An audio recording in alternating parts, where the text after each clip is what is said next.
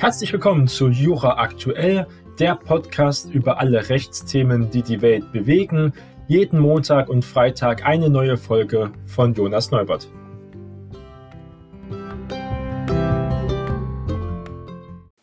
Heute ist Freitag, der 7. Mai und somit ist es wieder Zeit für eine neue Jura Aktuell Folge und sogar mit einer Eilmeldung, die reingekommen ist. Und zwar hat der Bundestag abgestimmt und entschieden, dass für geimpfte Personen jetzt Lockerungen folgen sollen. Der Bundestag hat sich für Lockerungen für Geimpfte und auch für Genesene, das ist ganz wichtig hier zu nennen, bei den Pandemiebeschränkungen ganz klar ausgesprochen. Die Verordnung sieht unter anderem Ausnahmen bei der Kontaktbeschränkungen aus, aber auch bei den Quarantäneregeln. Für vollständig geimpfte und genesene Menschen sollen zahlreiche Corona-Beschränkungen also wegfallen. Der Bundestag billigte eine entsprechende Verordnung der Bundesregierung mit sehr großer Mehrheit. Dafür stimmten die schwarz-rote, also die Große Koalition, die Grüne und die Linke. Die FDP enthielt sich und nur die AfD votierte dagegen. Wenn morgen auch der Bundesrat zustimmt, könnten die Lockerungen schon am Wochenende in Kraft treten oder womöglich dann Anfang der nächsten Woche. Für Geimpfte und Genese sollen auch automatisch die Lockerungen gelten, die bisher Menschen mit negativen Corona-Test vorbehalten sind. Aber so viel Lockerung gab es ja für diese Person gar nicht. Außer dass man teilweise natürlich shoppen konnte, ein, zwei Sachen. Aber das war ja noch nicht die alten Niveaus, die wir aus unserem vergangenen Leben, um es mal so zu sagen, kennen. Jetzt ist es so, dass Geimpfte bei einem Treffen, zum Beispiel von verschiedenen Haushalten, nicht mehr dazugezählt werden. Vorgesehen ist also hier eine vollständig geimpfte Person, aber auch genesene Person unbestrengt sich treffen können. Bei Treffen mit anderen Personen sollen sie auch nicht mitgezählt werden. Das heißt also, man könnte sich jetzt zum Beispiel einen Freundeskreis suchen, eine Gruppe suchen. Auch das Fitnessstudio könnte das ja auch vielleicht machen. Das sind dann andere Themen. Und dann könnte man sich also auch zu 20, 30 im Park zum Picknick treffen, zum Beispiel zu einer Wanderung, zum Radfahren, zum Joggen zum Beispiel. Und alle diese Personen vollständig geimpft sind oder zum Beispiel alle genesen sind, also alle schon Corona erkrankt sind, die können sich also jetzt auch in großen Gruppen treffen. Und bei Treffen mit diesen anderen Personen werden sie halt nicht mitgezählt. Damit werden die Gruppen auch wahrscheinlich größer. Also könnten sich zum Beispiel auch in Regionen mit hohen Infektionszahlen zwei nicht geimpfte Menschen mit einer unbegrenzten Zahl geimpfter Menschen treffen. Und das ist doch ein sehr großer Unterschied. Aber wie kann man das überhaupt dann nachprüfen, dass die Person wirklich geimpft ist? Der Impfausweis, den hat man wahrscheinlich nicht immer dabei. Deswegen ist es sehr wichtig, dass er jetzt auch in der elektronischen Form kommt. Und auch mit Genesen, wo kann man erkennen, dass diese Person von Corona genesen ist?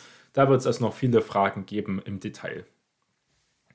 Die Bundesjustizministerin Christine Lamprecht hat jedenfalls gesagt, dass diese ersten Schritte in dieser Bundestagsdebatte damit begründet, dass zuvor eingeschränkte Grundrechte schnellstmöglich zurückgegeben werden müssen.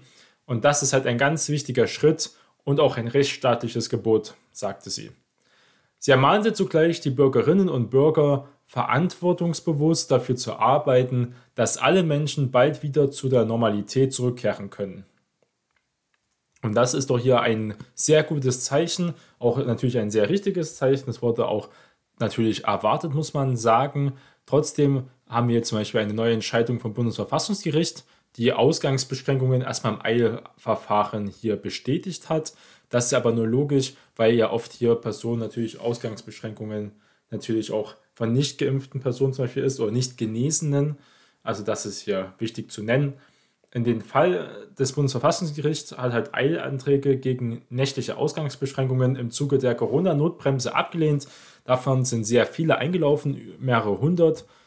Und damit ist aber nicht entschieden, dass die Ausgangsbeschränkungen mit dem Grundgesetz vereinbar ist. Das ist ganz wichtig hier zu nennen. Das hat das Gericht sogar auch ganz klar betont.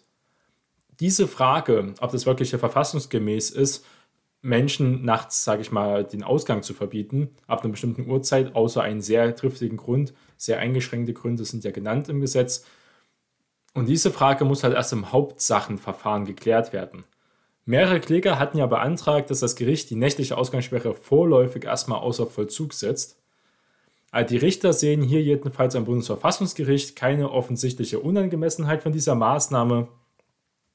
Trotz diesen erheblichen Eingriffs überwiegt halt das Infektionsschutzgesetz, der Schutz des Lebens, der Gesundheit, überwiegt also hier dann die freie Entfaltung der Persönlichkeit und Bewegungsfreiheit. Aber insgesamt sind es jetzt über 250 Verfahren sogar beim Bundesverfassungsgericht. Und da sieht man, wie das Thema natürlich viele Menschen auch beschäftigt. Momentan ist es ja so, wenn drei Tage lang eine 7-Tage-Inzidenz von 100 überschritten wird, gelten dann diese Ausgangsbeschränkungen, die sogenannte Notbremse, und die wird dann gezogen zwischen 22 und 5 Uhr. Und das hat eine deutschlandweite Regelung. Manche Bundesländer, Hamburg hat es ja gemacht zum Beispiel, die haben diese Grenze noch selbst verschärft zum Beispiel. Da war die Ausgangsbeschränkung schon ab um 9 abends. Kommen wir zu einem ganz anderen Thema, was ich in der Sendung nochmal anreißen möchte. Und zwar geht es hier um Legal Tech. Legal Tech, das Thema in der Rechtswissenschaft, besonders bei den jungen Studierenden oder auch die Leute, die jetzt gerade ihr Staatsexamen abgeschlossen haben. Es wird doch immer interessanter. Und dann geht es um viele Bereiche. Es geht natürlich um das Berufsrecht und das Berufsbild auch der Rechtsanwälte und Rechtsanwältinnen und Notare aber auch zum Beispiel, wie wird das geregelt mit Erfolgshonoraren, was in Amerika ja ganz normal ist und was so oft zu diesem Legal Tech auch oft gehört, dass man nach Erfolg bezahlt wird zum Beispiel oder dann nur dann bezahlt wird und halt auch, wie man die Gerichtsverfassung und Zivilverfahren hier regeln müsste oder könnte, um Legal Tech hier weiter einen Durchbruch zu ermöglichen, wenn das überhaupt gewollt ist. Also Anwälte sollen eigentlich leichte Erfolgshonorare vereinbaren und auch schon begrenzt Verfahrenskosten übernehmen dürfen. Die Geschäftsmodelle von Legal Tech-Unternehmen sollen also viel transparenter und auch die Informationspflichten von Inkasso-Dienstleistern ausgeweitet werden, weil ja die meisten Legal Tech-Unternehmen überhaupt keine Rechtsfirmen sind zum Beispiel, sondern eigentlich immer Inkasso-Dienstleister. All das sind Ziele, die sich die Große Koalition auch mit einem neuen Gesetzentwurf im Verbraucherschutz auf die Fahnen geschrieben hat.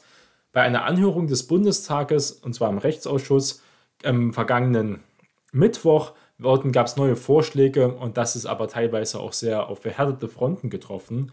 Man muss dazu sagen, die Politiker haben am meisten im Deutschen Bundestag einen juristischen Hintergrund. Also viele haben Jura studiert, das ist ähm, eine relativ deutliche Mehrheit von den Abgeordneten. Die Bundesrechtsanwaltskammer, also die BRAG, schießt in ihrer Stellungnahme scharf gegen dieses Reformpaket und nämlich sagen diese, die Novellierung der Berufspflichten zur Angleichung an den Inkassodienstleistungsmarkt, der weder berufsrechtlichen Pflichten unterliegt, noch einem Ansatz vergleichbare Ausbildung voraussetzt. Das ist ja auch wichtig zu nennen. Anwalt muss man ja Volljurist sein, also beide Staatsexamen haben, um hier voll, also gerichtlich auch jemanden vertreten zu können. Und da steht diesem Anwaltsbild halt entgegen, wenn man halt nicht mal diese vergleichbare Ausbildung bei einem Kassunternehmen ja aufweisen muss und hebt ja auch insoweit den Verbraucherschutz weiter auf. Das schreibt jedenfalls hier die Standesorganisation. Die Erleichterung von Erfolgshonoraren und auch Prozessfinanzierung bedeutet hier eine fundamentale Abkehr vom anwaltlichen Berufsbild. Die Kammer wittert hier schon deutliches Umgehungspotenzial ja, von den möglichen momentan geltenden Rechten auch und somit auch ein Wettbewerbsnachteil ja für die Rechtspflege, die stationär erfolgt in den Kanzleien oder sagen wir mal altmodisch, klassisch, die Rechtspflege erfolgt ohne Legal Tech Möglichkeiten oder nur auf eine Online-Präsenz setzt. Also die manche haben ja gar keine eigene Kanzlei jetzt wirklich im physischen Sinne, sondern es wird alles online abgeregelt zum Beispiel. Und das ist doch ein Thema, was dann immer mehr aufkommt. Und hier ist ja das Ziel, das ist ja eigentlich eine Digitalisierung, wie in allen Bereichen des Lebens, aber jetzt hier auch auf den Rechtsmarkt zu ermöglichen. Durch diese Professorenzunft ist sich halt keineswegs sehr einig, wie damit gehandhabt werden soll. Martin Hensler von der Universität Köln zeigt sich zum Beispiel deutlich wohlwollender gegenüber dieser geplanten Novelle. Der Regierungsentwurf verfolgt zwei rechtspolitisch überzeugende Kernanliegen, nämlich einerseits eines rechtssicheren Regelungsrahmens für die neuartigen Formen von Inkasso-Dienstleistungsgeschäften und andererseits auch Wettbewerbsnachteile der Rechtsanwaltschaft gegenüber diesen anderen Rechtsdienstleistern, die hier keinen vergleichbaren berufsrechtlichen Restriktionen unterliegen, zu beseitigen. Also ihr seht das schon, dass es in diese Richtung gehen soll. Das ist jedenfalls seine Kernthese in diesem Bereich. Und schließlich müsste ja auch Legal Tech auch Anwaltssache sein. Die fortschreitende Digitalisierung auf den Rechtsdienstleistungsmarkt müsse daher auch im anwaltlichen Berufsrecht mehr berücksichtigt werden. Und da ist das zum Beispiel hier ein Thema. Es gibt auch in wirklich großen Kanzleien, gibt es eigene Legal Tech-Bereiche teilweise, wenn das nicht ausgegliedert wurde. Und es gibt auch Leute, die haben mit Recht relativ wenig am Hut. Das sind einfach Informatiker und Programmierer zum Beispiel, die dann als Legal Tech-Anbieter arbeiten, das mit aufziehen zum Beispiel und da rechtlich kein großes Hintergrundwissen in dem Bereich zum Beispiel aufweisen müssen, weil sie ja nur die technischen Applikationen dann für die Anwälte, sage ich mal, bereitstellen. Und da ist schon ganz viel möglich. Also heißt es nicht, dass man Legal Tech zum Beispiel wirklich auch nur auf Juristen stoßen wird. Sehr unwahrscheinlich sogar. Weil diese Kombination zwischen auch Jura und Informatik zum Beispiel, Mathematik, Programmierung, das ist doch eher selten. Da muss man schon eine bestimmte Finesse dafür haben, sich für diesen Bereich zu interessieren. Das wäre aber sehr ratsam, weil es sehr wahrscheinlich immer weiter die Zukunft wird. Problematisch ist aber allgemein diese komplette Freigabe dieser außergerichtlichen Durchsetzungen. Darum geht es ja. Und besonders dieser sämtlichen Geldforderungen, wir kennen es ja, äh, wenn es um Mieten geht, zum Beispiel Mietrecht, ist es ja sehr bekannt, die Legal Text-Seiten, aber zum Beispiel auch, wenn es um Flugrechte geht. Dringend empfiehlt hier der Rechtsgelehrte allgemein aufgrund ihrer sehr höchstpersönlichen Charakters zumindest sämtliche familienrechtliche Forderungen auszunehmen. Also das ist ja noch ausgeklammert, aber vielleicht fällt das auch noch weiterhin unzulässig bleiben, aber auch zudem nicht anwältliche Angebote zum Beispiel, die auf gerichtliche Durchsetzung von Forderungen auf Grundlage einer bloßen Inkassution zum Beispiel hier gerichtet sind. Und das führt nämlich zu einer Entfremdung des Forderungsinhabers von dem Anwalt, der die Forderungen durchsetzt und mitten ihn vom Schutz des anwaltlichen Berufsrechts auch abschneidet. Also das sind auch Themen, was jetzt wirklich in Kasso, welche Möglichkeiten, was darf man mit Legatech alles als Inkasso-Unternehmen machen. Das Legatech natürlich die Recherche, gibt es viele tolle Programme, Power-Programme, die es ermöglichen, einfach wirklich die Arbeit zu erleichtern, um einiges Zeit zu sparen und damit auch mehr Mandanten betreuen zu können. Das ist ja ganz wichtig, schon jetzt durch die ganzen Unterlagen, durch die E-Akte, was das alles, da kommt, es kommt ja langsam auch in diesen Bereichen an, wenn man auch merkt man ja auch persönlich selbst, wenn man in diesem Bereich tätig ist. Das Ziel ist es ja, sollte es ja für alle sein, einen leichteren Zugang zum Recht zu ermöglichen. Zwei im Berufsrecht engagierte Anwälte haben die Parlamentarier ebenfalls auch als Experten geladen. So meint Markus Hartung zum Beispiel, die unter den Sammelbegriff Flight Rights zusammengefassten Unternehmen bedeuten keine Konkurrenz für Anwälte. Im Gegenteil, Viele dieser Unternehmen haben überhaupt erst einen relevanten Markt geschaffen, der für Anwälte typischerweise wegen der sehr geringen Werte gänzlich unattraktiv war und damit auch nicht bedient wurde, was natürlich schlecht für die Verbraucher war, wenn zum Beispiel ein Flug ausgefallen ist, wenn ein Flug Verspätung hatte oder andere Sachen passiert sind. Die für die Dienstleister tätigen Kanzleien seien ihrerseits ja auch sehr hoch spezialisiert auf ihre Themen und Kerngebiete und führten hier damals die Verbraucher etwa im Dieselskandal äh, weiter an zum Beispiel. Aber es geht auch um Kartellschadensersatz bei LKWs zum Beispiel, Schienenaufzüge und Rundholz. Also das wurde dann schon erweitert. Das ist also relativ selten. Aber das ist halt für die Verbraucher auch eine einfache und bequeme Möglichkeit. Durch diese Bündelung mittels einer Inkasso-Lizenz sei auf die beklagten Seite sehr großer Druck ausgeübt worden, sowohl prozessual auch durch strategische Öffentlichkeitsarbeit. Diese beklagten Unternehmen, allesamt erste Adressen der deutschen Automobilindustrie, verteidigten sich verbissen gegen diese Schadensersatzansprüche bei, der, bei den Dieselklagen zum Beispiel, die großteils durch Legal Tech-Unternehmen geführt wurden, obwohl an ihrer Haftung dem Grunde nach ja auch kein Zweifel bestand.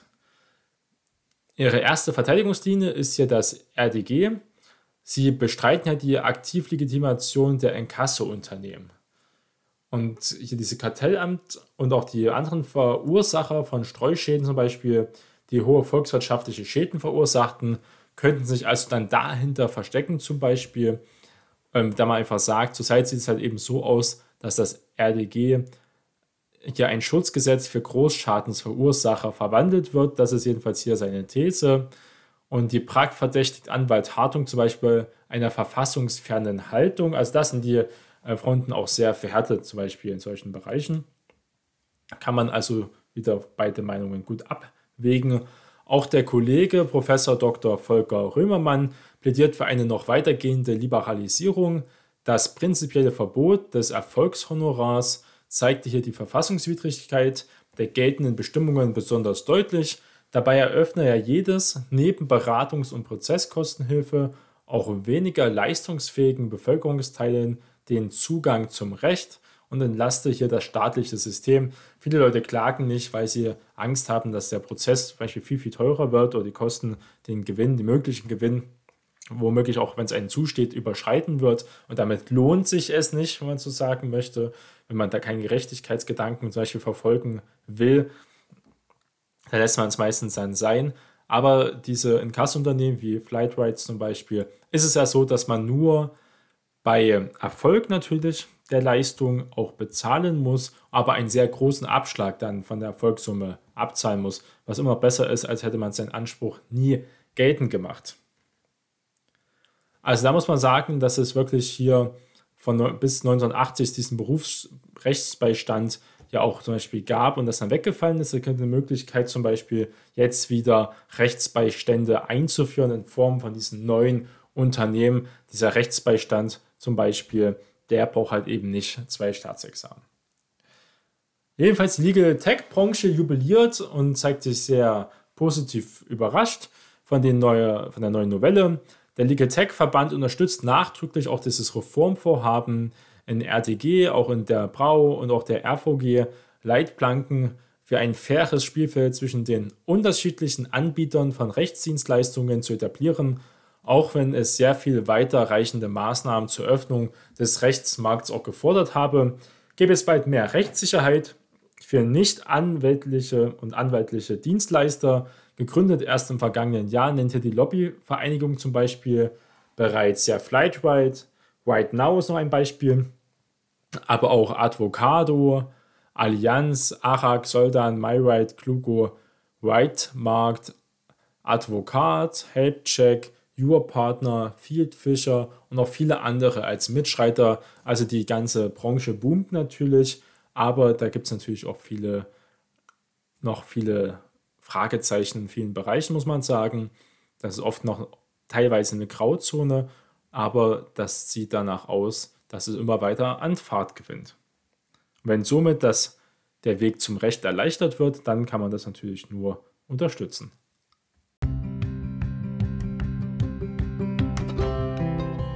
Das war die heutige Jura aktuell Folge. Bleiben Sie neugierig. Bis zum nächsten Mal. Ihr Jonas Neubert.